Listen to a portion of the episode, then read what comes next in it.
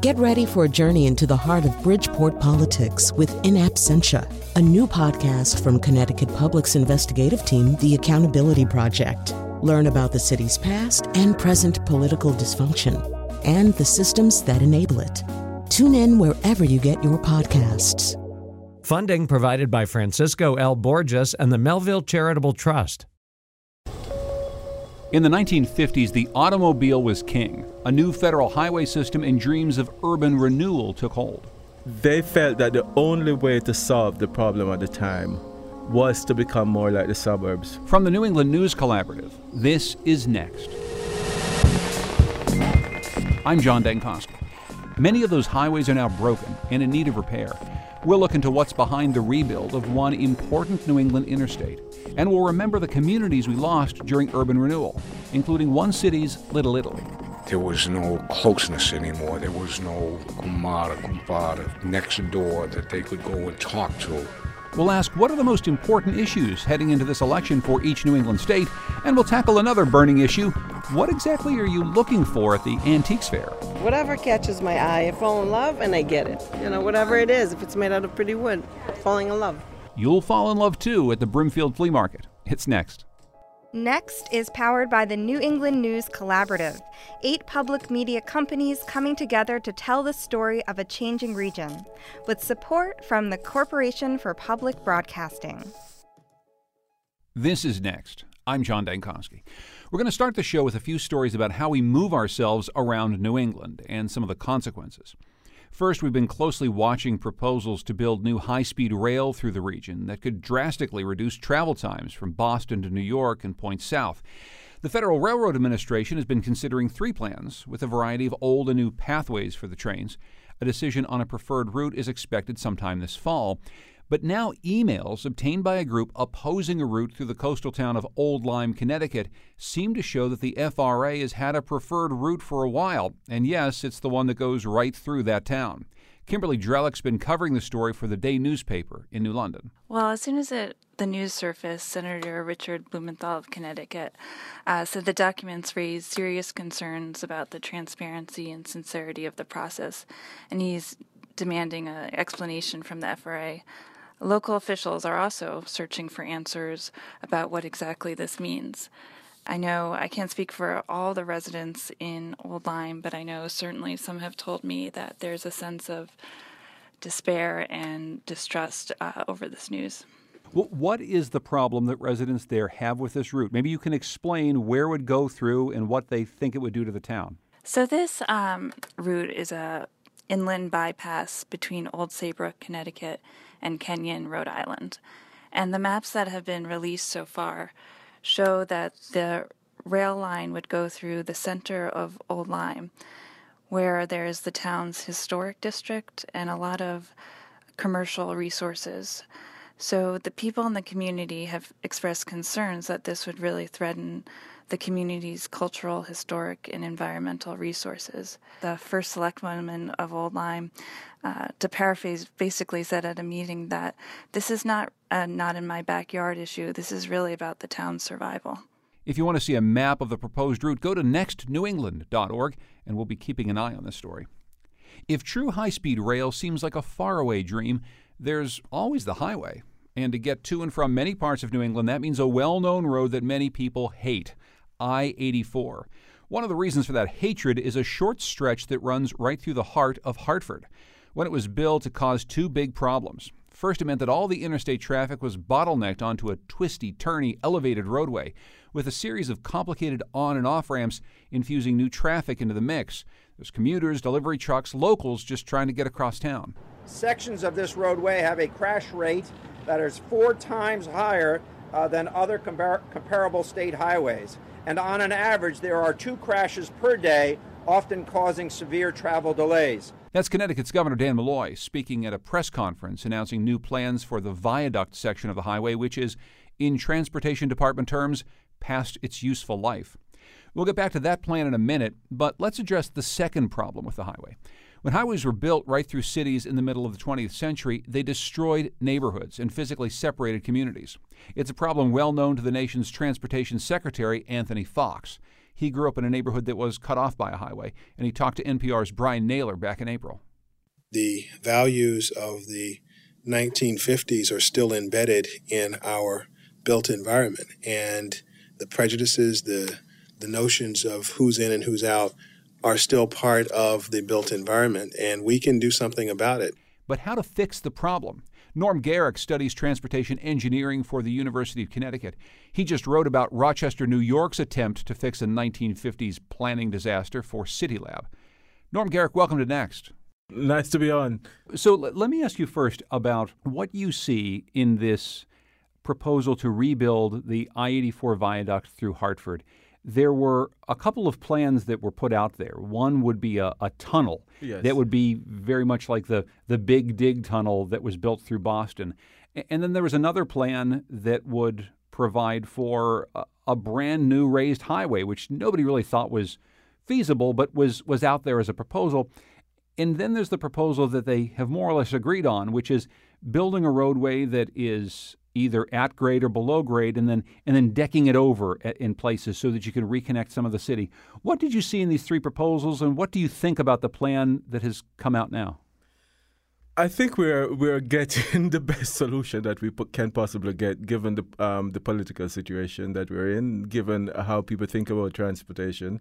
It, it gets at one of the interesting things for our program, which is that I 84 is a very important corridor for the entire New England region, but it also winds through Hartford. The part that we're talking about fixing is the part that's right in the city of Hartford, but how that gets rebuilt and how efficient a highway that is, how long it's closed, that means a lot to the rest of the people in the region. So, from your perspective, Norm, how much should we be thinking about the local impact when we rebuild a highway like this? And how much should we be thinking about the larger impact of the entire region? Well, we have to think about the local impact because when these facilities were being built first, the local impact was almost an afterthought. So now we're getting to the stage realizing the, the, the overall impact, and uh, so we're getting a rethinking. I mean, the long term, the overall impact is also important. But if you look at what is actually happening with that freeway, most of the traffic is local. It's not really about the, the, the true traffic. We do need true traffic facilities, but much of the traffic that uses the facility is local to the Hartford metropolitan region. In fact, local to Hartford, West Hartford, and Glastonbury. Well, so, so then help us design a better highway. And maybe, I don't know, the ship has sailed for this particular redesign, but every single interstate highway in America has both local usage, commuters, people just trying to get across town. And then it also has a lot of people who are taking their families on vacation or long haul truckers who need to get produce from one part of the, the country to, to another. How might we design a highway that takes all of these things into account and gets people where they need to go in a more efficient way than we have? Well, I think you're right. The ship has sailed. I mean, we're not going to be redesigning the, the, the interstate highway system. What we're doing now is um, mitigating the impacts on cities. What happened um, 60 years ago was that these things were built through cities. And it turns out that not even the person that signed the bill, um, President Eisenhower, realized what he had been, what he had signed. He did not realize that he was signing a bill that that would allow highways to be built through cities. But the ship has sailed, as you said.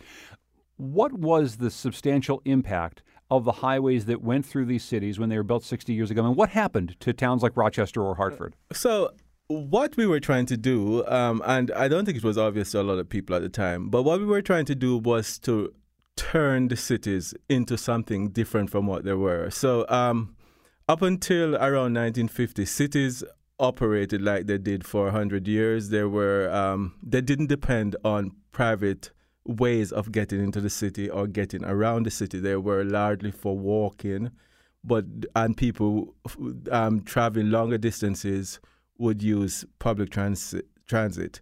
So they didn't have a lot of facilities for cars. They didn't have parking. They didn't have the big roads.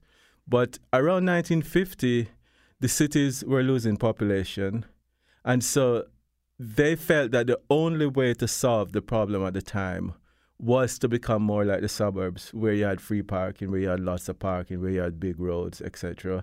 But also there was a move to remake the city in other ways. Um, a large swath of the city was essentially leveled, much bigger single-use buildings. So what we had in a very very short period of time was a total transformation of the cities. And an important part of that, of course, is that the neighborhoods that these highways were built through were not the wealthy neighborhoods. We were not knocking down the homes of wealthy people to build these highways.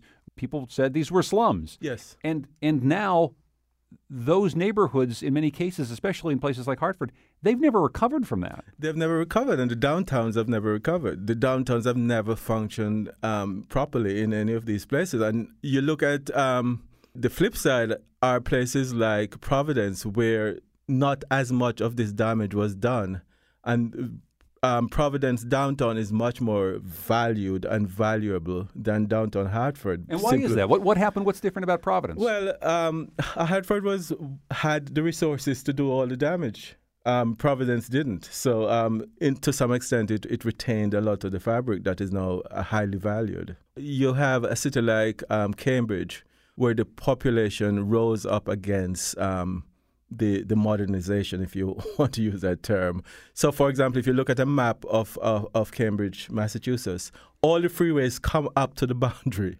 And it's almost as if there's a big magnet in that city that repelling freeways. None of them penetrate into the city. So, can you imagine um, Harvard Yard with a freeway through it? That was a plan. But cities like that, you had community activists that were successful in turning back um, th- these changes when you look at um, Boston now, ten years since the Big Dig officially was was completed, it yeah. was around 2006. What do you see there? I mean, this was a this was a project that was meant to take an elevated highway like the one that carries I-84 through Hartford and bury it below ground and and re-knit together some parts of the city that have long been divided by this this highway. Um, it went wildly over budget, but but now what do you see in the Big Dig that is a good thing, maybe a bad thing? I think most people would say that um, the Big Dig was a huge success from the perspective of what it did to reknit in the city. Um, I think people are still complaining about how much they had to pay for this. But the idea of just taking the freeway and putting it under the ground and hiding it, given the cost, um, and given the fact that you're really not dealing with, with, you know, you're, you're not really addressing the issue that is the idea of bringing all of this traffic into the city. Well, and that issue, I mean, it has it has other costs. One of the things you study is is parking patterns yes. and, and how much surface parking a, a community like Hartford has.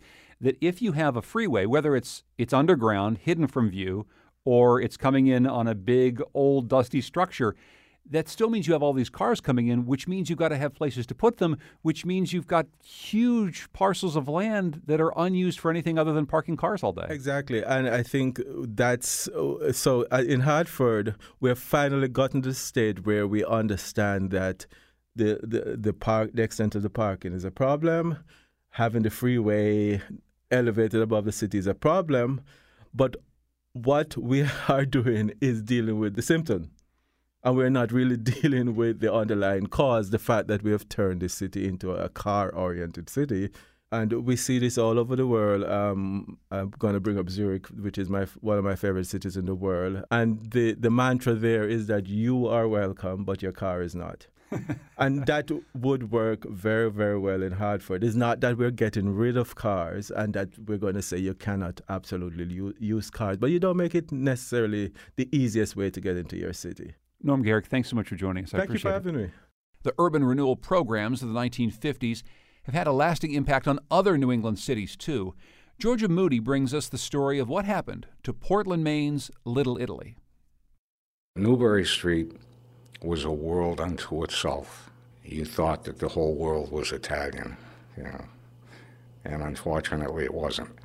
Portland, Maine's Little Italy. That's where we lived. From 4th Street to Congress, Street, Street, and, and from Mumford Street. Newbury Street, India Street, uh, probably Mumford up Street, to uh, Federal uh, Street, Vine Street, Deer Street, Deer Vine, and Chatham, Chatham Street. Street. That was the heart of the Italian community. They had taken their little piece of Italy, their piece of heaven, and brought it here.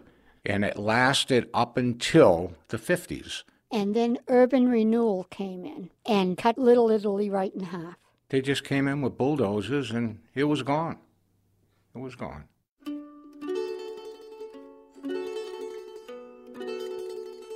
The smells and the sights. You could walk down that street and you could smell anything you wanted to smell, from bread to pasta to meat. You would see people sitting on their steps with their little cups of oil and hot, fresh Italian bread. I'm Giovanna Ricci. My name is Camillo Luigi Breccia, and I grew up on 33 Newbury Street, right in the middle of Little Italy. Teresa Atropaldi, who was my grandmother, started the store at 47 India Street. And then we had Lefevre store at 72 India Street, Cartonio's at 45, and Amato's at 71. So we had four Italian groceries within a, a block. Each house had had fig tree, apple tree, pear tree, plum tree, gardens. They all had gardens. And that's where most of the parties in the neighborhood took place. My name is Lou Giamani. I was born in uh, 1922. Most of the Italians, they all congregated around the St. Peter's Church. We made it. We were baptized there. Uh, we made our communion there. We had our confirmation there, and a lot of us were married there in the, in the church. See.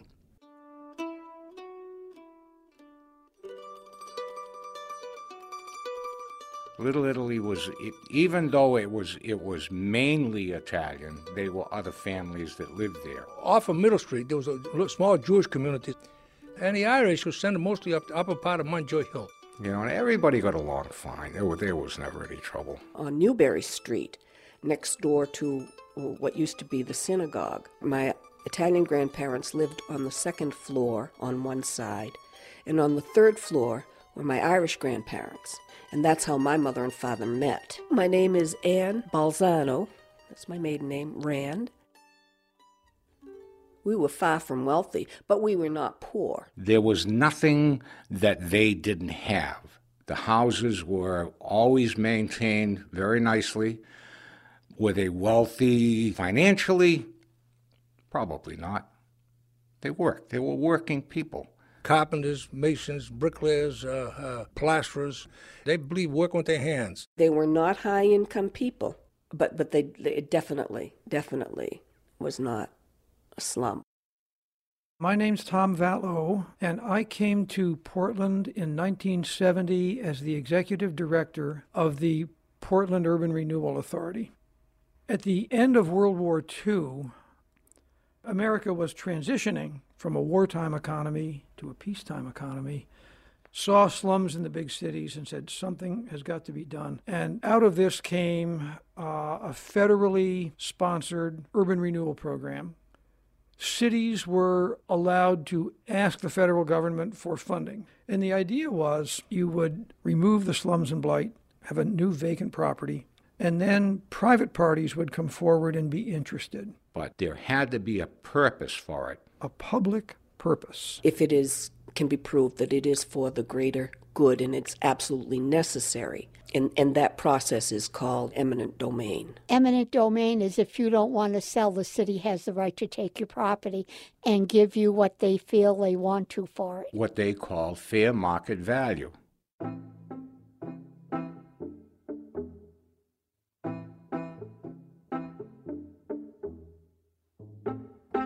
The first project that they were involved in was in Deervine and Chatham, and that took place in 1955.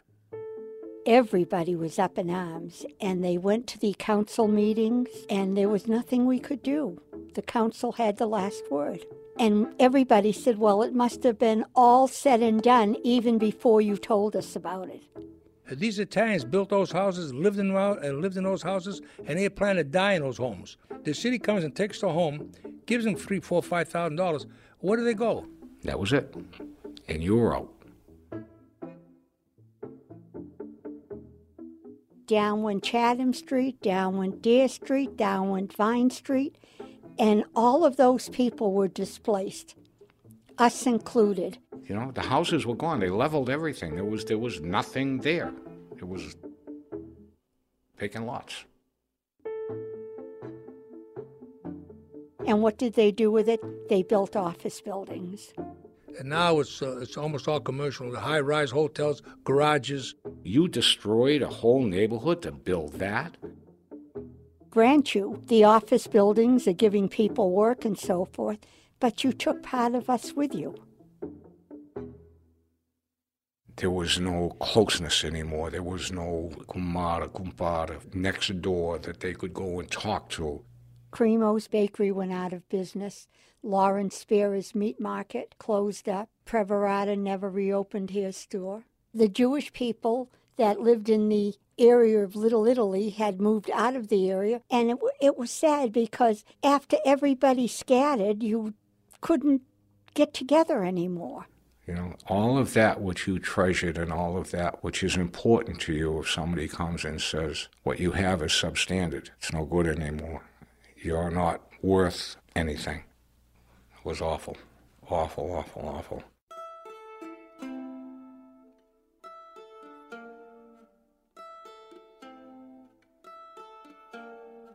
The Urban Renewal Program, in the long run, got a bad name. We were not looking to benefit Company A or Company B or Company C.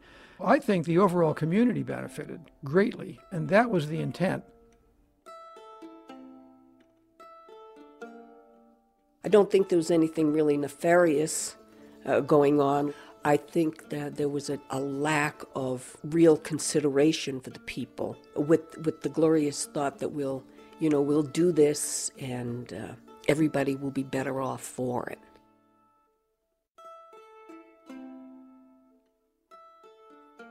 I'm not saying that they're bad people. I'm just saying that they made a tremendous mistake you know, and they destroyed something that was absolutely beautiful. The house is a physical thing, but the closeness of a community, once you break that up, can never be replaced.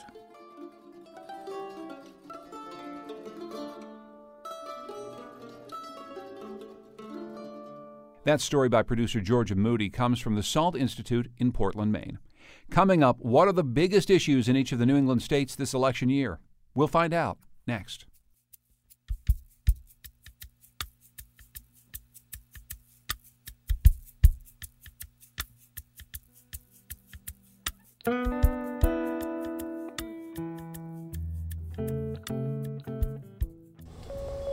Next is made possible in part by our founding supporters who believe in the power of collaborative news coverage, including the Common Sense Fund, supporting the New England News Collaborative in its coverage of climate change and global warming. For the next two weeks in the show, we're going to ask some really smart observers of politics in New England about the issues that really matter in their states this November. Yeah, issues. Remember them? Joining us from WNPR in Hartford is the host of The Colin McEnroe Show, Colin McEnroe. From the Political Roundtable on Rhode Island Public Radio is political science professor Maureen Moakley. And from Vermont Public Radio, Capitol Bureau reporter Peter Hirschfeld. Welcome to Next. Well, thanks. Thank you. Thanks for having us, John. Colin, I'm going to start with you. We're trying to figure out what the really big issues are in each of the New England states. In Connecticut, I've been following this pretty closely. There's a really slow economic recovery from the recession. Is that really what people are thinking about more than anything else? I think that is, both in reality and perception. I mean, we, we lag behind uh, our neighbor states in economic recovery. Uh, the uh, gap between rich and poor is widening. The jobs that have come back are coming back at lower uh, lower wages than the ones that, that disappeared. And and still our unemployment level is is higher than it was in 2000 December of 2007. So yeah, you know, I mean, I think you have a very economically discontented state. And in that situation, people basically just sort of hate everybody who has any kind of power or any kind of decision making ability. I mean, Governor Malloy has a 24% approval rating. I think like Shingles has a 26% approval rating. so, I mean, like pe- people are just very, very angry. And, and that tends to foster, uh, you know, electoral turnover, which I'm sure we'll talk about as we go. You know, and it's, it's not just at the state level. Obviously, there are problems with the state budget. There's a slow economic recovery. But Colin, it's showing up in the cities as well. I mean, you've got the capital city, Hartford on the brink of bankruptcy. We have other cities struggling as well. So it's it's not just playing out at the state level or at the federal level with maybe discontent at, at Congress. It really gets down to local politics. Oh yeah, and certainly at the cities, the unemployment problem is insane. I mean, it's you know we have maybe a 5.1, 5.2 uh, unemployment rate uh, statewide, but then you look at the cities, it's 8.9 or 9.2. Yeah, whatever economic problem you're talking about, double it in the cities. Maureen, how about you in Rhode Island? I mean, one of the big issues that people are talking about as we head to November. Well, certainly economic development also. And it's really interesting because starting in the recession through the end, Rhode Island was always at the bottom of the heap. We had the highest unemployment rates consistently, not only in New England, but at some a, different variation to the points in the country. And so, again, there is this deep seated resentment of the establishment, of, uh, of things that are going on in terms of progressive policies. And uh, I think it's going to show up in the, in the presidential primaries. Uh, turnout for the GOP doubled. And there were lots of people that registered Republican. Trump carried the state, and Sanders carried the state. And this was considered to be Hillary Clinton territory. So, in one segment of the population is clearly disillusioned, angry, and it's probably going to show up in the ballot box. And as I say, there's a whole uh, cadre of people who don't have jobs, who we had pension reform, which was a fabulous accomplishment of the governor, but nonetheless, some people were caught short. And so there is this residue of support and I, you know, I expect that uh, Trump will do pretty well in the in the presidential election. Well, you mentioned your governor, Gina Raimondo. Maybe you can talk about her. I mean, Colin just mentioned a Connecticut governor who has uh, an almost historically low approval rating, and it's it's really kept him from being able to do some of the things he probably wants to do. Uh, what's the Gina Raimondo story? Gina Raimondo uh, came on the scene and was extremely effective. She was general treasurer and she got pension reform statewide passed. Nobody expected that to happen. That was the beginning. And she has been very, very aggressive in terms of economic development. In counter-distinction to Connecticut, you know, when they lost GE, we were campaigning for a piece of that action. We have lowered corporate taxes and we have disbanded some regulations.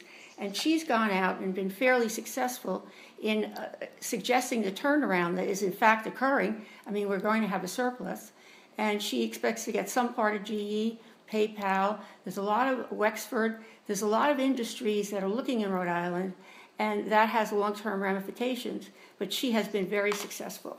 A surplus, Colin? Do you know what that even looks like in Connecticut? I'm getting incredibly depressed the more you talk. Well, we joke about the fact that, you know, now it's Connecticut at the bottom of the pile, so we feel somewhat relieved. oh, good. I, am so glad that you can do that uh, to us and, and, and for us. Uh, well, in Vermont, you're looking for a new governor, Peter. Open seat for the first time in six years. Yeah. So, so what does that what does that race look like? Tell us about the people who are running. You've got on the Democratic side a woman named Sue Minter, who's touting her legacy as the Secretary of Transportation here when Tropical Storm Irene devastated this state. She served as chief recovery officer for a period after that happened. And so she was able to navigate bureaucracy then and is going to be able to make government work for people in ways that it hasn't uh, before. She's going up against a guy named Phil Scott. He's a Republican, he is the sitting lieutenant governor here. Phil Scott is more interested in talking about what government ought not to be doing in order to get the economy moving than what it needs to be doing more of as you watch that race, I mean, how do you see it play out, and how do you see it play out uh, along some of the national political lines that we've seen? Obviously, Bernie Sanders from the state of Vermont had a very big impact on the national race.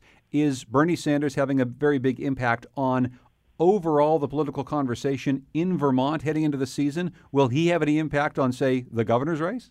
He certainly could, and I think that that impact would come down to turnout. If you see Bernie Sanders enter this race, stumping for the Democrat, trying to get his supporters out uh, to vote for her, I think he could have a, a dramatic impact on the outcome of this race.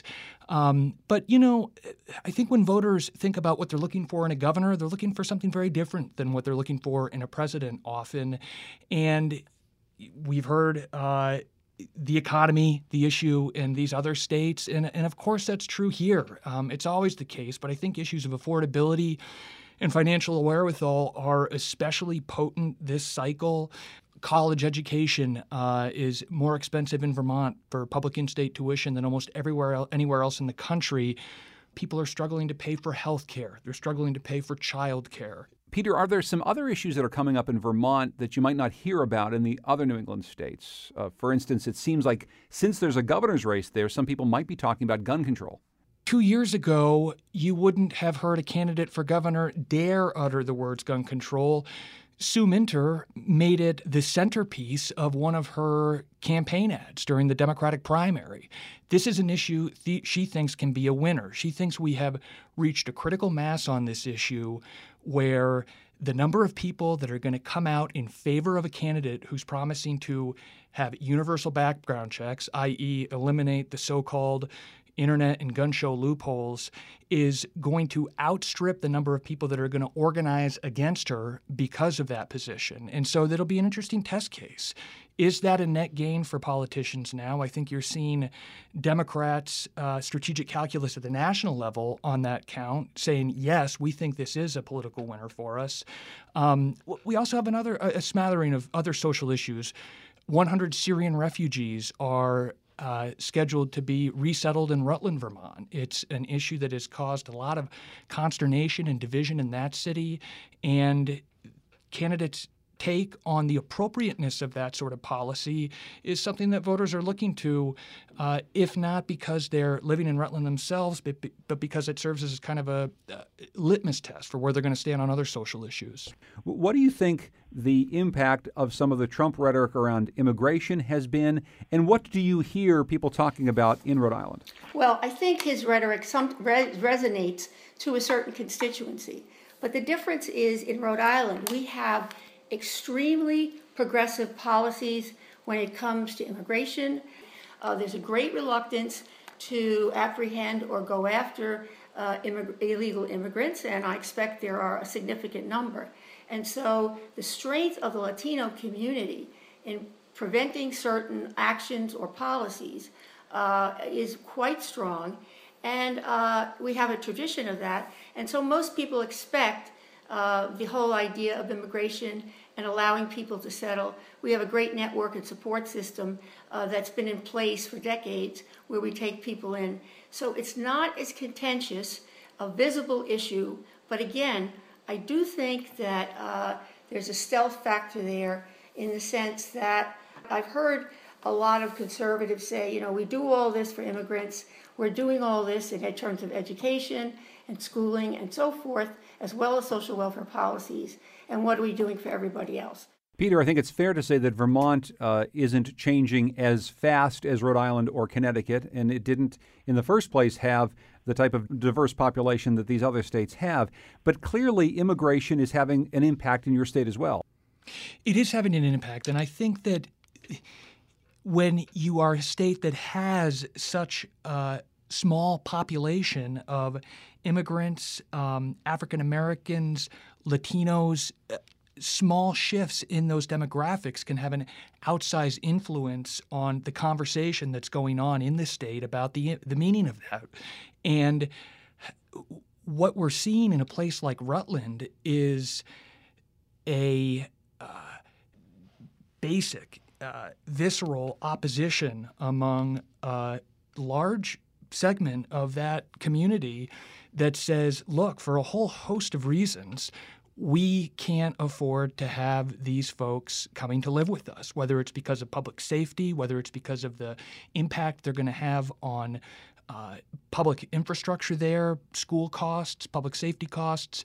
And it's fascinating to see this divide open up in Vermont, which is uh, viewed by a lot of people here, and I think a lot of people outside it, is this uh, ultra blue liberal haven uh, that likes to think of itself as open and inclusive and welcoming to to everybody who wants to be here.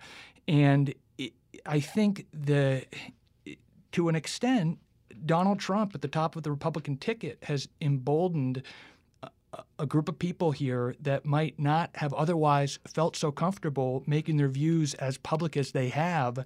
There are critics of that movement saying they are uh, very clearly uh, being influenced by their own uh, latent or overt racism, and that the fact that these folks aren't white and Christian is the reason that they don't want them coming here. Uh, but this is uh, a really intense debate that is in some cases fracturing elements of these communities, and it's something that the state is not anywhere close to coming to terms with, and I think it's going to be a, a long process to get there.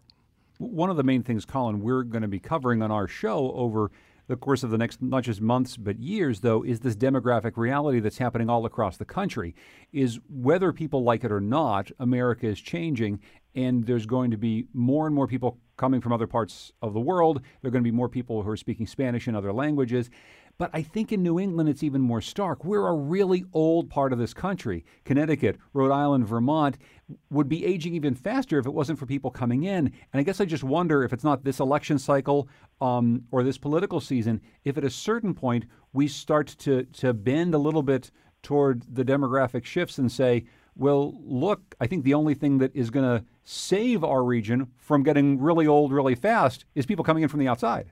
Yeah, I, I, think actually this election in Connecticut will tell you a lot about that. I mean, first of all, there are parts of Connecticut that are not di- not diverse at all. The second congressional district, which is in the east, it's Joe Courtney's district, is 85% white. I, I'd be surprised if there are a lot of 85% white congressional districts in America.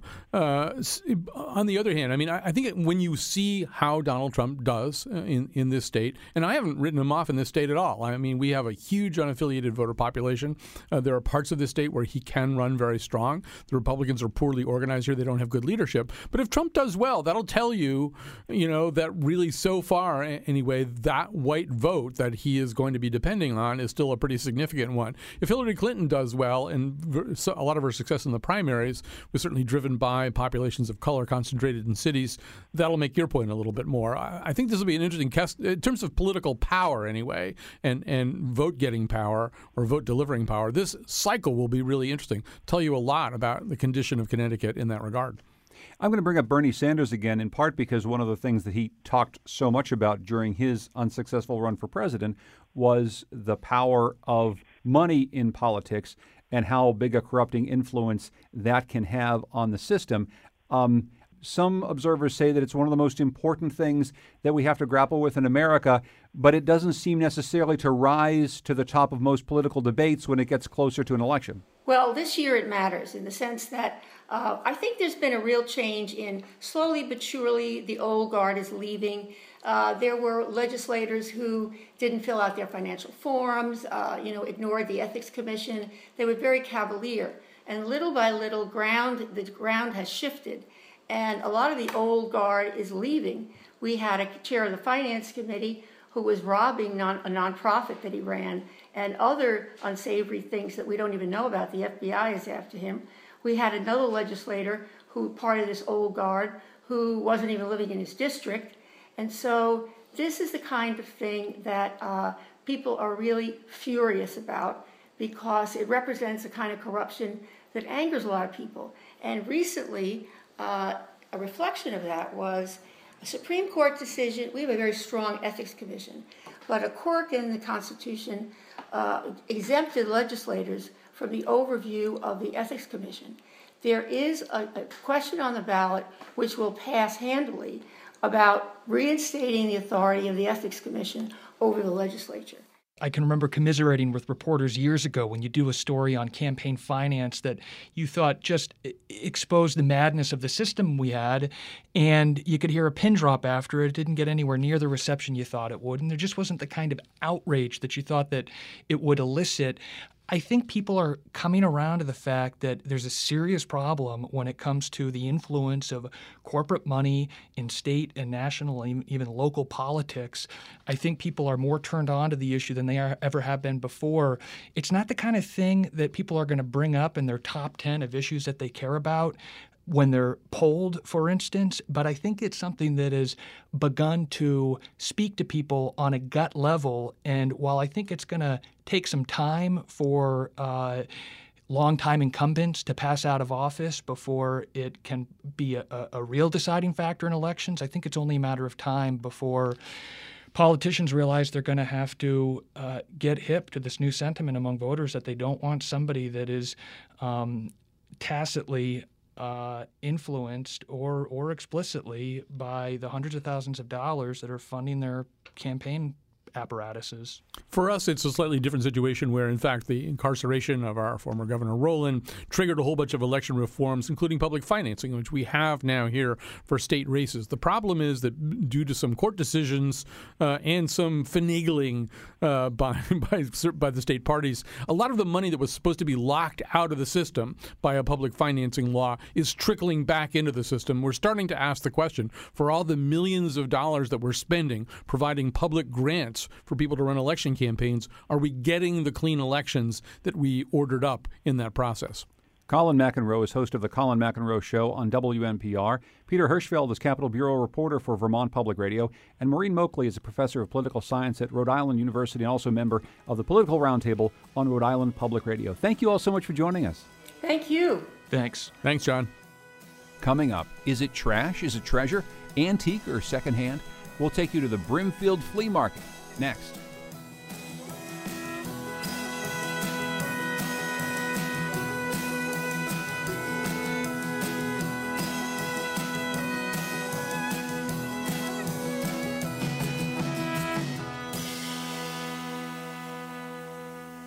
Remember Brigadoon, where the protagonists discover a magical village that only appears one day every hundred years? Brimfield, Massachusetts is kind of like that. The town only has about 3,500 permanent residents, but for a week in May, July, and September, the town transforms into a bustling tent city known as the Brimfield Antique Flea Market. The market dates back to the 1950s and boasts about 250,000 visitors these days, stretching half a mile down Route 20. At Brimfield, you can find anything from a statue of the Buddha to your library's old card catalog to action figures from the original Star Wars. At a market like this, the stuff comes with stories and next producer Andrea Muraskin found plenty on her visit over the weekend. What is the definition of an antique? An antique is at least 100 years old. Some people have different definitions, but most of the dictionaries 100 years old or older. What's the difference between an antique and an old piece of crap? Oh, 10 times the price. If it's older yeah. than you, it's an antique. Are you here looking for something in particular? For goodies, just for goodies. No particular thing. Whatever catches my eye, I fall in love and I get it. The glitter glass, the glass usually does it for me. And pretty wood. So, you know, whatever it is, if it's made out of pretty wood, I'm, I'm falling in love. Do you have a budget? I never have a budget. He has a budget. I'm Tal and this is Hannah. Usually the principle is we throw, we, we don't bring in anything before we throw every, something out. So do you have like a purge before you come to Brimfield? Do you say, "Okay, honey, wait, what are we getting rid this of?" Is, this is what we. This is the dynamics. This, I'm I'm for that, but she, Hannah can't give up, you know, so easily. So it, it gets accumulated because nothing is worth fight. My name is Jamie Carpenter. I'm from Lancaster, Massachusetts. What does it mean that it's an- that it's antique? Well, you know, it just means it's had like this big long life and it's survived all this time. But when I look at some of the pieces, like we have a Sheraton table over there, that the turnings on the leg, I mean, to think that they were done 300 years ago, you know, and there's some damage here, but I mean, it like has it. this really old smell. Like it smells like when you go to a colonial like, village, like yeah. a historical village. Yep. Yes. I mean, think 300 years ago, and there's there's no electricity, and there's no, you know. So that's that's what I love. I really like like Art Deco, mid-century, Art Nouveau. That's my style. That's my style. And I do like the, you know, the antique salvage where people take like old wood and then repurpose it into a cool table or do that. Like that Oh my god, that gets me. I love it. Like old grandma smell and like ah, mothballs and dirt and rusty things. Yeah, it gets me. Is there anything that you have here that has a, a story to it that you really love? Well, you know, we just we've done a lot with toys for years and years and years, and just every person you talk to that collects toys has their story about how they played with it and what they did when they were a kid, you know, and then a lot of times it was I played with them and killed them and now I need to replace them, you know. well, this one's a Millennium Falcon. That's $85. That's from the first movie. And they continue to make them for each movie so they get later ones, you know. This one is the Y Wing at $65. Some of the vehicles for Star Wars go in the hundreds because they're harder and rarer to find. Have any crazy flea market stories? I didn't recognize Diane Keaton once, and I was talking to Diane Keaton and sold her a bunch of stuff, and it took me a couple shows to actually realize who she was. And now we've become friends over the, over time. Uh, Brimfield is interesting, but they're super overpriced. It's Yankee price. So, what, what is your full name? Yves Bernard Martin. I grew up in Paris, but I moved to New York when I was 20. Uh, my father was freed from a labor camp in Germany by American. Uh, I grew up, everything, the best stuff was American made. The post war years, you know, if you had an American car, you were either very rich or a hood, you know. And the stuff, the mixer, you name it, whatever, the pliers, everything made in America was Top Gun, would last for a lifetime. And then uh, democracy moved in. Democracy was there. But suddenly it took a turn where it's millions of people. We were less people 50 years ago. And everybody wants the same stuff. Look how many iPhones are being sold each time a new one comes out. I mean, it's mind boggling. I have to ask you about something that I saw. Why do you carry Nazi emblems and uh, memorabilia? Um, well, it's part of history to start with. Um, there's a lot of collectors for it. Um, it sells. What do people say? Like, when? Why did they say that they want it? Um, one, well, some it's for a piece of history, and others that collect it. Um, but they don't just well, some people just collect the German stuff, but as well, other people collect all military type stuff too. Jewish Holocaust museums. Oh. And have come. And um, they especially look for things with names on them. Um, I don't have any opinions. There's a lot of stuff I sell that I don't necessarily want to sell, but if people are out there looking for it, that's my business. I have to. Or I don't have a business and I don't make any money. What do people want secondhand keys for? Make jewelry. And sometimes to fit old locks up. What do you mean to fit old locks up? Sometimes they don't have a key for their lock and they come and try keys and they fit their locks. Seriously? I always thought every key was unique. Well, you figured wrong. because there would be a hundred trillion keys out there if everyone was unique.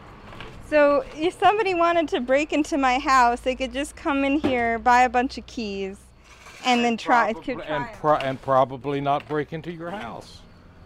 Most of them, if they want to break in your house, they look at the lock and uh, they pick the lock and go right on in. Most of them do like they did me about a, eh, it's been a month ago now.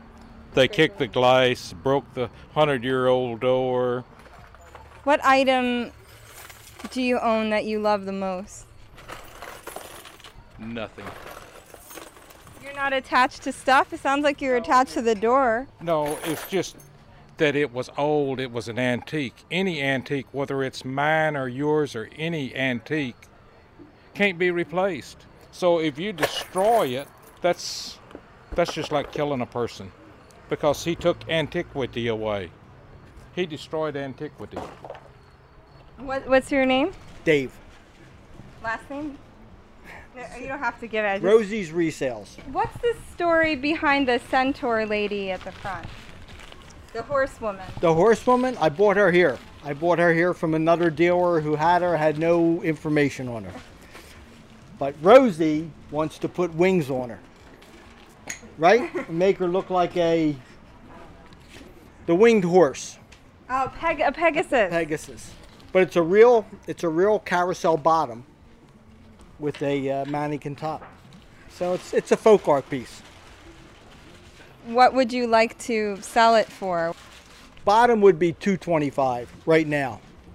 I think if we put the wings on it, that's going to be a thousand, fifteen hundred dollar piece. Why would it go up so much Because then the it wings? will become an art piece. Somebody will want that. Put it in a loft. Put it in a fancy place. What is your most valuable item here? I would have to say my 1966 Beatle ticket from Shea Stadium. It's worth about $1,500. Actually, it's worth 2,500, but we're only selling it for 15 It's signed by Sid Bernstein, who brought them to America, and it's just so collectible. I mean, there's some other bands out there too, but the Beatles really rocked it, man. They came here and they stormed America, you know. The Stones came, everybody came, but I still think they're the best, man. Check out photographs of Andrea Muraskin's trip to the Brimfield Antique Flea Market, including pictures of the horse lady, at nextnewengland.org. While you're online, we'd love your feedback on the show. Find us on Facebook and Twitter at Next New England or send an email to WNPR.org. Next is produced at WNPR by Andrea Muraskin. The executive producer is Catie Talarski. Our digital editor is Heather Brandon. Our theme music is by composer Todd Merrill. You can hear more of his music at toddmerrill.com. The New England News Collaborative is funded in part by the Corporation for Public Broadcasting and powered by WBUR Boston, Vermont Public Radio, New Hampshire Public Radio, Maine Public Broadcasting Network, Rhode Island Public Radio, WSHU Public Radio Group, New England Public Radio, and WNPR.